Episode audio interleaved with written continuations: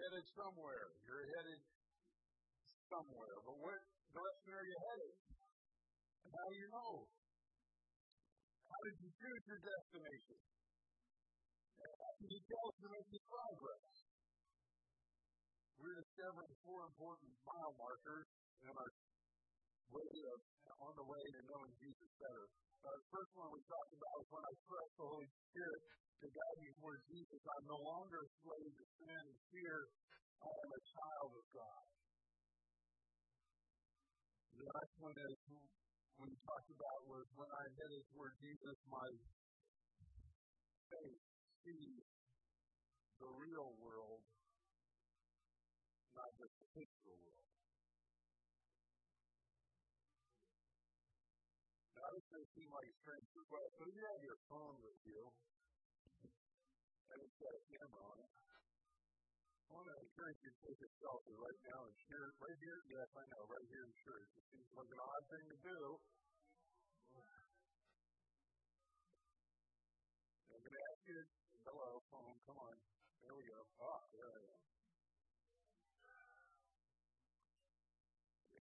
Some people are really happy about this, and others are not. But to a picture of yourself. I'm going to this way. I'm going to say so people know that there's actually people behind me here. Look at that. There we go. And, and if you oh, go ahead, you, you know, you have my permission to share that on Facebook right now.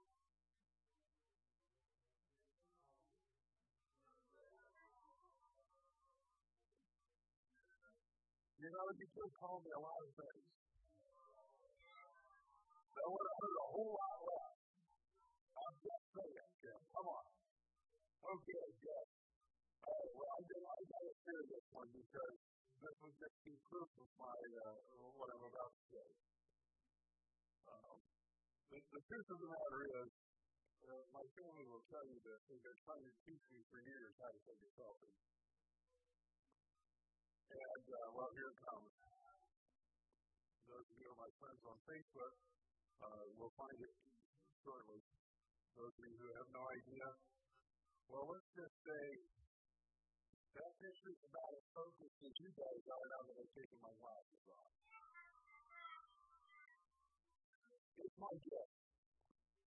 Um, I, I do not take selfies. The, the invention of the selfie uh, it changed the way we look at ourselves, though. Uh, selfies have certainly made us more self-conscious, at least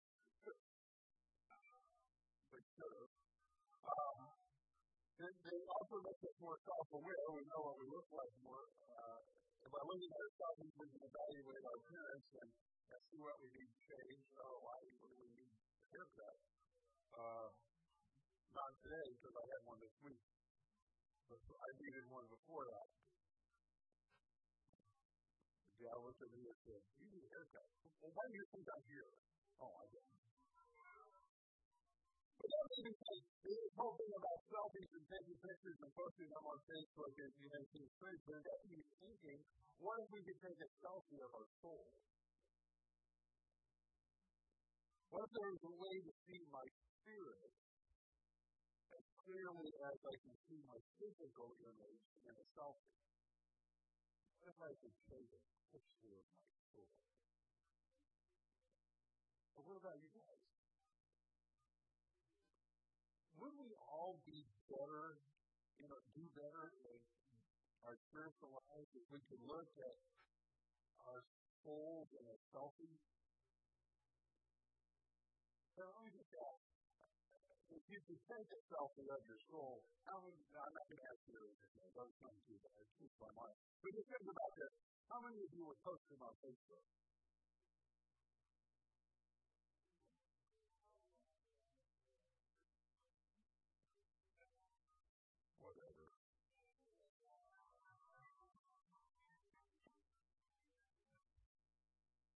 Is Twitter. You get that, and I don't care. Some of you don't care to get that far. I understand. All right. But I want to suggest to you that there is very, it's very likely a, a, a way to take a selfie of our souls. And the truth is, we post it everywhere, all the time.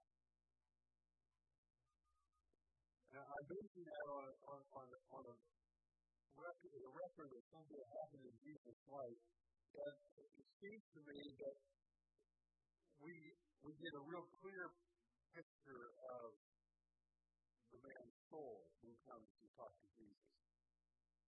Jesus was uh, uh, on his way, and a came to him fell on his knees and asked him, What must I do to inherit eternal life? What do I need to do to have the life God created me to have?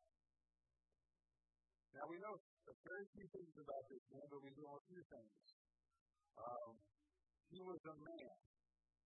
Now that sounds real obvious, but he was a man in a patriarchal society, which means he was in he was the best on the best gender side of society that he could possibly be. He was rich. Economically, he was on the best side of things. And one of the records indicates that he was young. Age wise, he was on the best side of things. So this is a this is a guy, a man who was rich and young. You would think he had it all together. He had everything he needed, except he came to Jesus and said, What do I need to do to have the life God created me to have? I'm man, I'm rich, and I'm young, but I don't have the life God created me to have. And Jesus said, Well, that's simple enough. Um, you, you, you need to uh, not kill people. And you need to remain faithful in, in your in your marriage, and you need to not steal and don't lie about people and don't steal or defraud people or say dishonest things about them. You need to honor your father and your mother. And, and he says, well, I, I know the Ten Commandments, and I've been obeying them forever. he said, well, he looked at it. This is important. He looked, Jesus looked at this young man and loved him. Then he said to him, There's one thing you lack. Go sell everything you own, give it to the poor, and come follow me. Now, every time I've heard people talk about the story of Jesus' life, they get hung up on the rich, the selling everything he's got. That's not the issue. And then ask the question what do I need to do to follow to, to have the life God created me to have? And Jesus said, You need to follow me. And the only thing sitting between you and following me is selling your stuff. And he tells us that the man off his head went away sad because he had many possessions. What do you think a selfie of the soul would look like? Now, I don't know what the symbol for a denarius was. That was what their coin was. But we had a dollar sign. I think his soul, his soul selfie would have looked like a dollar sign. But before we get real hard on this guy, the disciples who've been following Jesus for a couple of years now had the same thing. Well, they come back to him and to Jesus and they, they wonder, what, what did you ask him to do? And Jesus said, well, you need to understand is hard for the rich person to enter into God's kingdom. I'm going to pause right here because I live in North America. I live in the United States. And I just want to point out something to you that you maybe or may not be aware of you, try to argue with me on this, but it's true. You, globally speaking, are in the top 1% economically. Now, somebody's going, oh, well, I don't have as much money. That's not, that's not what it said. I'm saying you've got way more money than 99% of the people in this world. I get really frustrated with politicians who talk about the 1%. The 1% needs to do their fair share. We all the 1% in this world. We are the rich people in this world. And so when Jesus says it is hard for rich people to enter into the kingdom of God, we better listen because he's talking about us. Talking to his disciples as well because he was still talking about, well, Lord, we gave away everything we had to follow you. And what are we going to do in return? Well, you're going to get many things in this life and in the next life as well. But the issue, the real issue, for these disciples and for this rich young man is that accumulated possessions can trap us into an attitude of self sufficient security. I'm okay because I have stuff.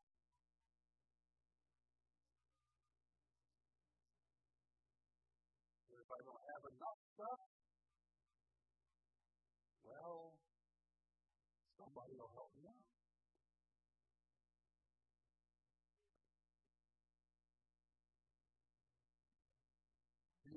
Of possession on our soul is the problem. It's not the amount that we have, it's the effect that it changes, that it makes in us, the attitude we develop, which says, the more I have, the better I am. Maybe, maybe not. The selfie of that rich man's soul would have looked exactly like the selfie of the disciples' soul when it came to money. They all viewed possessions as blessings to grasp and to stockpile. And if you sacrifice, it's so that you can get more back.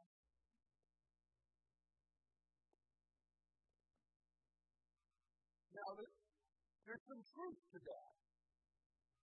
Mean, farmers do not go out put seeds in the ground expecting to get just one seed back. Those of you who planted zucchini in your garden, God bless your souls. Why? You know what happens with one zucchini seed? It becomes a bushel of zucchini you can't get rid of because everybody else has theirs. You sacrifice one seed and now you'll have a bountiful harvest. We expect that all the time. But when God becomes our of security, we're in trouble. That's the farmer who put seeds out and there was a drought. Or a flood. Or a flood is just the wrong time.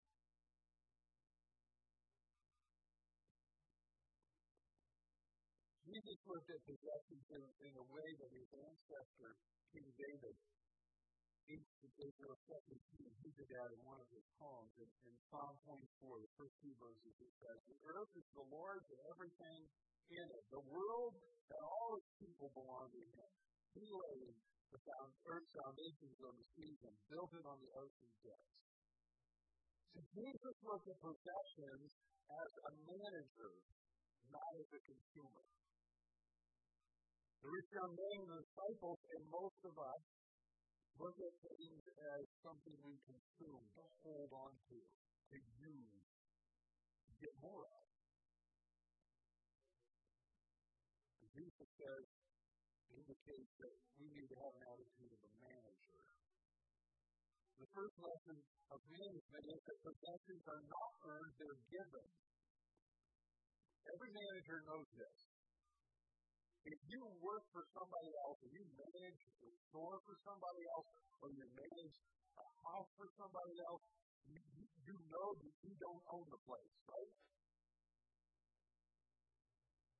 And it is given to you, entrusted to you to take care of.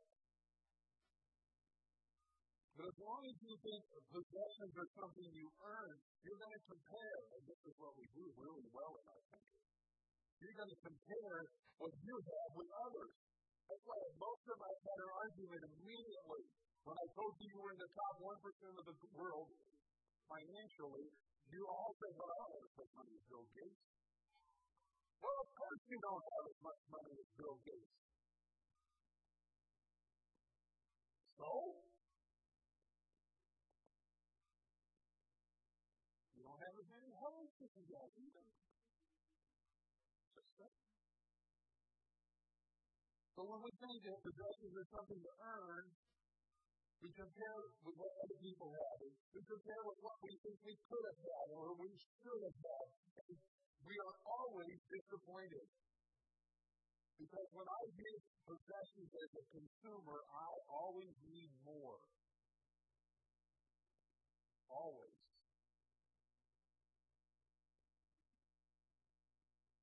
Few years ago, it was obvious with computers.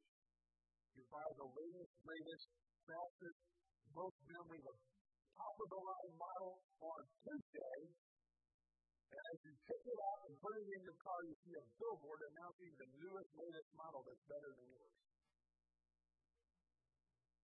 Today it's phone. You got the latest iPhone or the latest Android, and you're walking out of the store. Having signed a contract, it's going to take you two years to pay for the thing. Only to discover that iPhone has a new model coming out. Or Android's got a new model coming out. It's three times better than the one you're holding in your hand. And you go, wow, that's wonderful. well, you start trying to to get out of the contract and get that other phone. Right? It's okay, you can knock your head if it's true. And if you don't knock your head, I'm going to, well, there's no more. I don't want to throw guilt trips around. Once you learn about the possessions, even the ones that you work to earn, like your paycheck, are really given to you. You're free from their tyranny. The earth is the Lord's and everything in it, including my paycheck.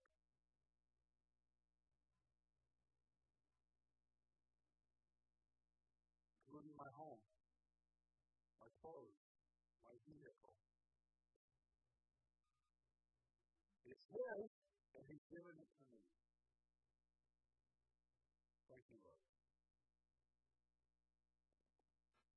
first lesson of management. Possessions are not earned, they're given. The second lesson of management is that managers have a fundamentally different view of, of the owner. To them, the manager, the master, the owner is generous. He believes in his, his employees, his servants. He, he entrusts his possessions to them. think about this for a minute. We mentioned Bill Gates earlier, but just think about it for a moment. What if your phone went off right now and, it was Bill Gates and you said, it's Bill Gates, can I answer it? I'd probably say yes, just name is tied to the of your left insurance. But, uh, and he says to you, the person who's been running my trust, Jeff retired. Yeah, you do know that this trust is worth billions, right? And I've heard good things about you. I saw your selfie on Facebook and thought anybody who can take a selfie like that, or whatever. And he offered you the job of being the head of his trust. And he hands you billions of dollars to take care of for him. Is that not an awesome compliment?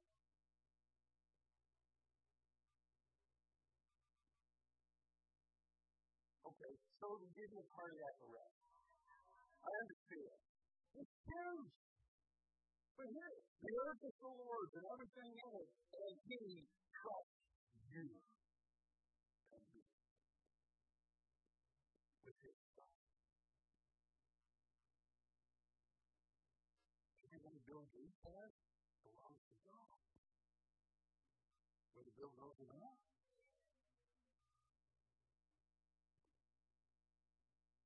master, the owner of it all, is jealous. He believes in the service and he entrusts his possessions to us. And he's easy to please. Consumers, on the other hand, think the owner is stingy. Why didn't he give me more? Why don't I have a purchase Bill Well, sure, he's smart. Most of them are. But why not?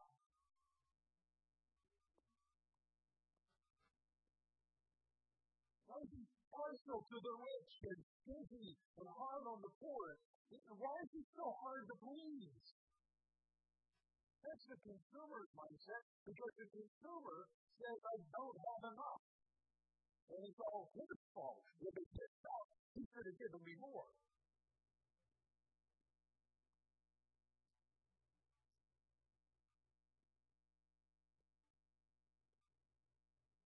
Pause for a moment, take a selfie. That's full.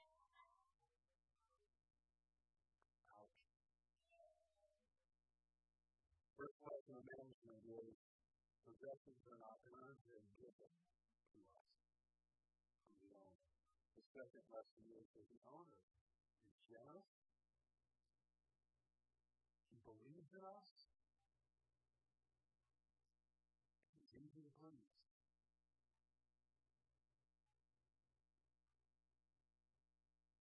This is go up. This is not on my notes. He's easy to please as long as you don't start acting like the his stuff is your stuff.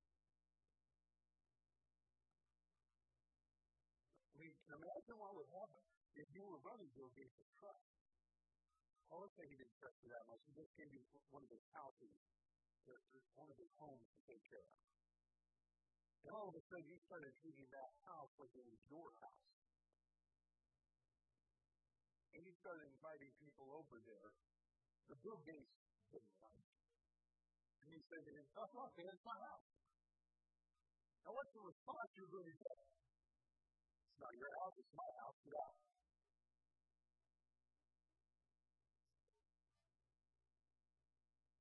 God is very easy to please. The Lord who owns everything is very easy to please as long as you don't start saying his stuff is your stuff. Then you have problems.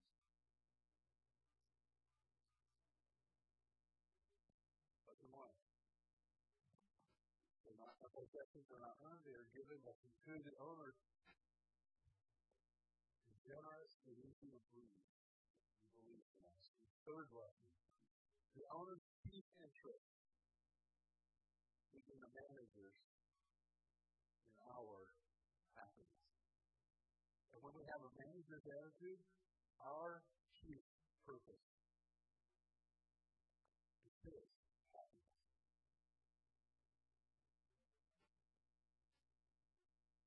That's the essence of love, isn't it? I love you, I want to make you happy to the best of my ability. And if you love me, you want to make me happy to the best of your abilities. And if we love each other, we spend our lives, our time, our efforts working to make each other happy. We don't ask, what can I get out of it, consumer? What can I give you to please you, to make you happy?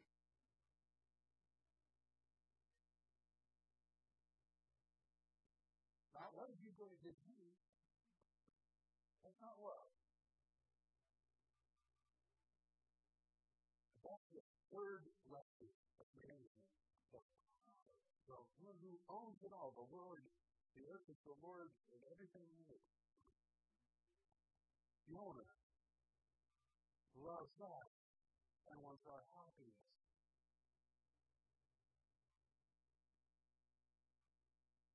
And for managers, we love him and we want his happiness. And so we believe, we trust him. If he's given me this, this is to make me happy. And I take this and use it to make him happy. See, a manager, this is a sermon in a sentence. If you remember nothing from else from today, remember this. A manager says freely, it's not my stuff.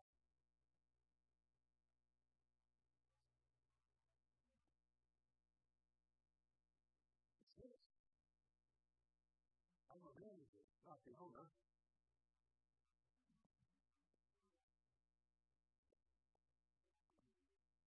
So let's think about this was your spiritual self-image? You live in the richest nation in the world, and even if you've got a deeply committed follower of Jesus for years, decades, it is impossible to live in this culture this society and not be affected by the consumer virus. It's epidemic. It's the way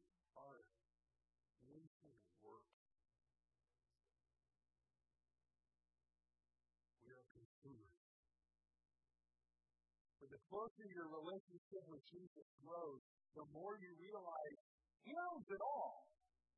Not me, not us, not Bill Gates, not the United States government, not even everybody in the world. It's not us, it's Him. He owns it all.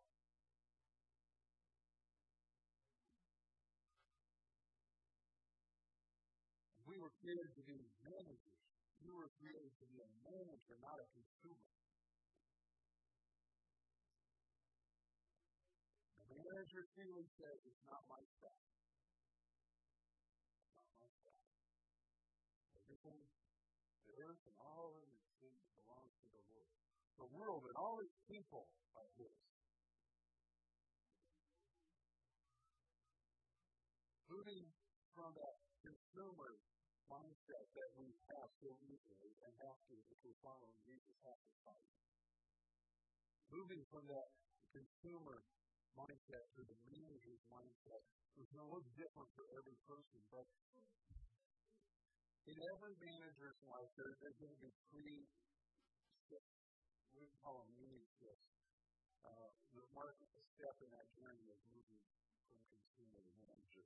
And the first step, the first little step is from spending to saving. Call it contentment.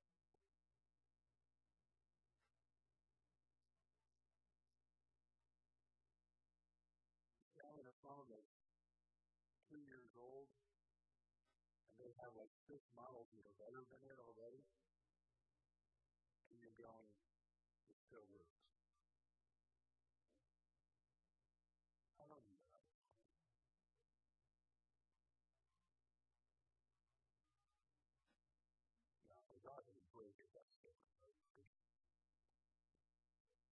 Was saying, what I have is enough.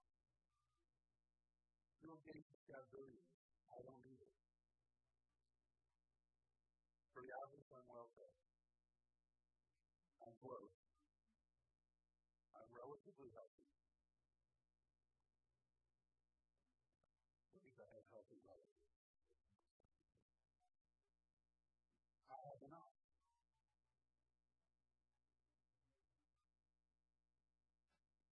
It's a shift in spending the savings. And so I began to not spend everything I have and more, I start putting aside some of what I have. I spend what I have wisely. That's the first shift, the first mini shift. The second mini shift is to move from saving to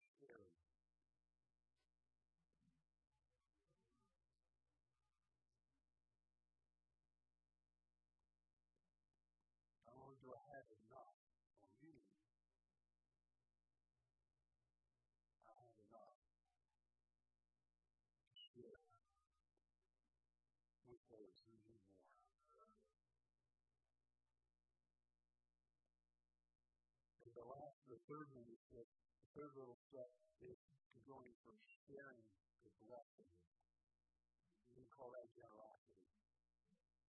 People who are generous see themselves as servants who manage what God has given and they use the resources, their position, their status, their time to bless those God wants to bless. consumers always want to be on the receiving end of blessing. Managers recognize God is giving giving me resources to use so that I can bless others. Manager freely says it's not my stuff. And if God says give it away, I give it away. He says sell it all, I can sell it all because it's not my stuff. It's his stuff. There is a selfie for our souls, but most of us ignore it. We walk past it every day. We post it out where every guy and everybody can see it. We never pause to look at it. It's our attitudes were possessions. Imagine with me what the world would look like if we looked deeply at the selfie of ourselves. What needs would be met in our community and around the world if we shifted from spending to saving and sharing, or even blessing?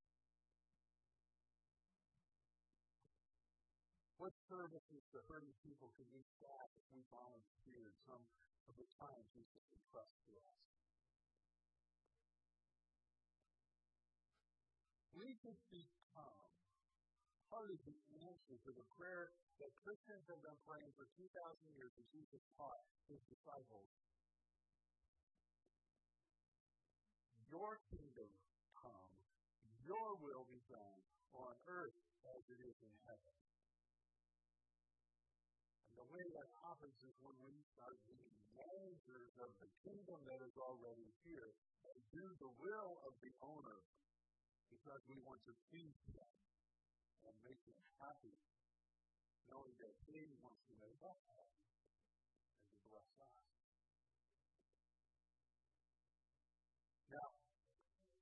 Looking at our spiritual selfish happens only when we determine to do it. You, you know, you don't accidentally. I, I've had people sit on their phones and call me or text me. But I've never had somebody thank the Lord. I've. Never had anybody sit on their phone and to send me a picture of themselves. Confuse them?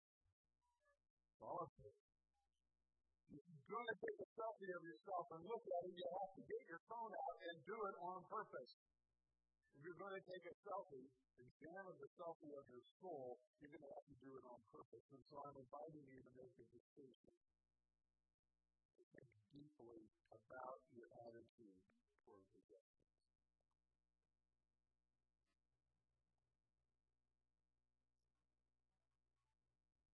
Well, I encourage you to start now. Well, there's no way you can complete or begin to finish what needs to be done here in the next few minutes. But I want you to encourage you right now. You, may want to work with a friend, or, or maybe families will need to work together on this. There are a few questions. I've printed some in the bulletin. They're also available for those of you using the, the new version live uh, event. Uh, but, but there's some questions to think about. Uh, in what ways has the Holy Spirit already led you from being a consumer to toward being a manager?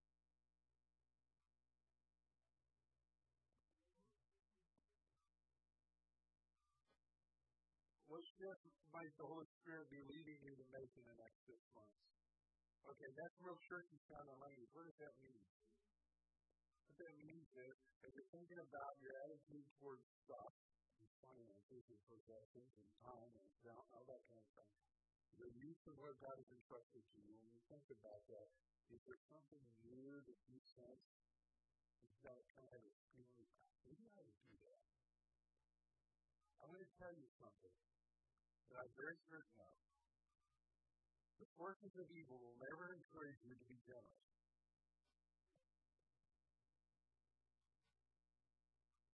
The only they like the generosity that says, what can I get out of it? Will everybody notice what I'm doing? Okay, so you know, maybe if I give this to somebody, then, you know, uh, it just doesn't, if your motive is wrong, you'll know.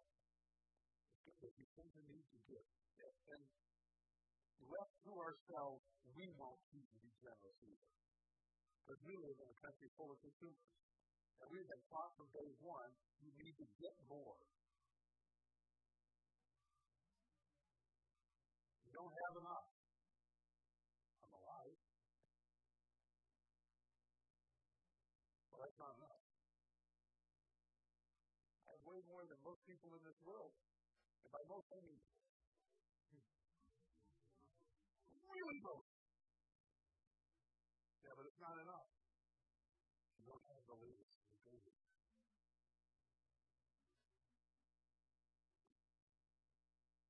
Let's the Holy Spirit be leading you tonight. Which is my leadership that we just talked about. Spending the sharing, the saving, saving the sharing, and sharing the blessing. Those, which of those three have you made? Can you give examples? For people who know you best, this is the scary one. People who know you best from the Signs do you have of being either stingy or generous? And you're going to be honest, you will have signs of both because we're complicated people. So when was the last time you felt prompted to give money, time, or talent? What did you do in response?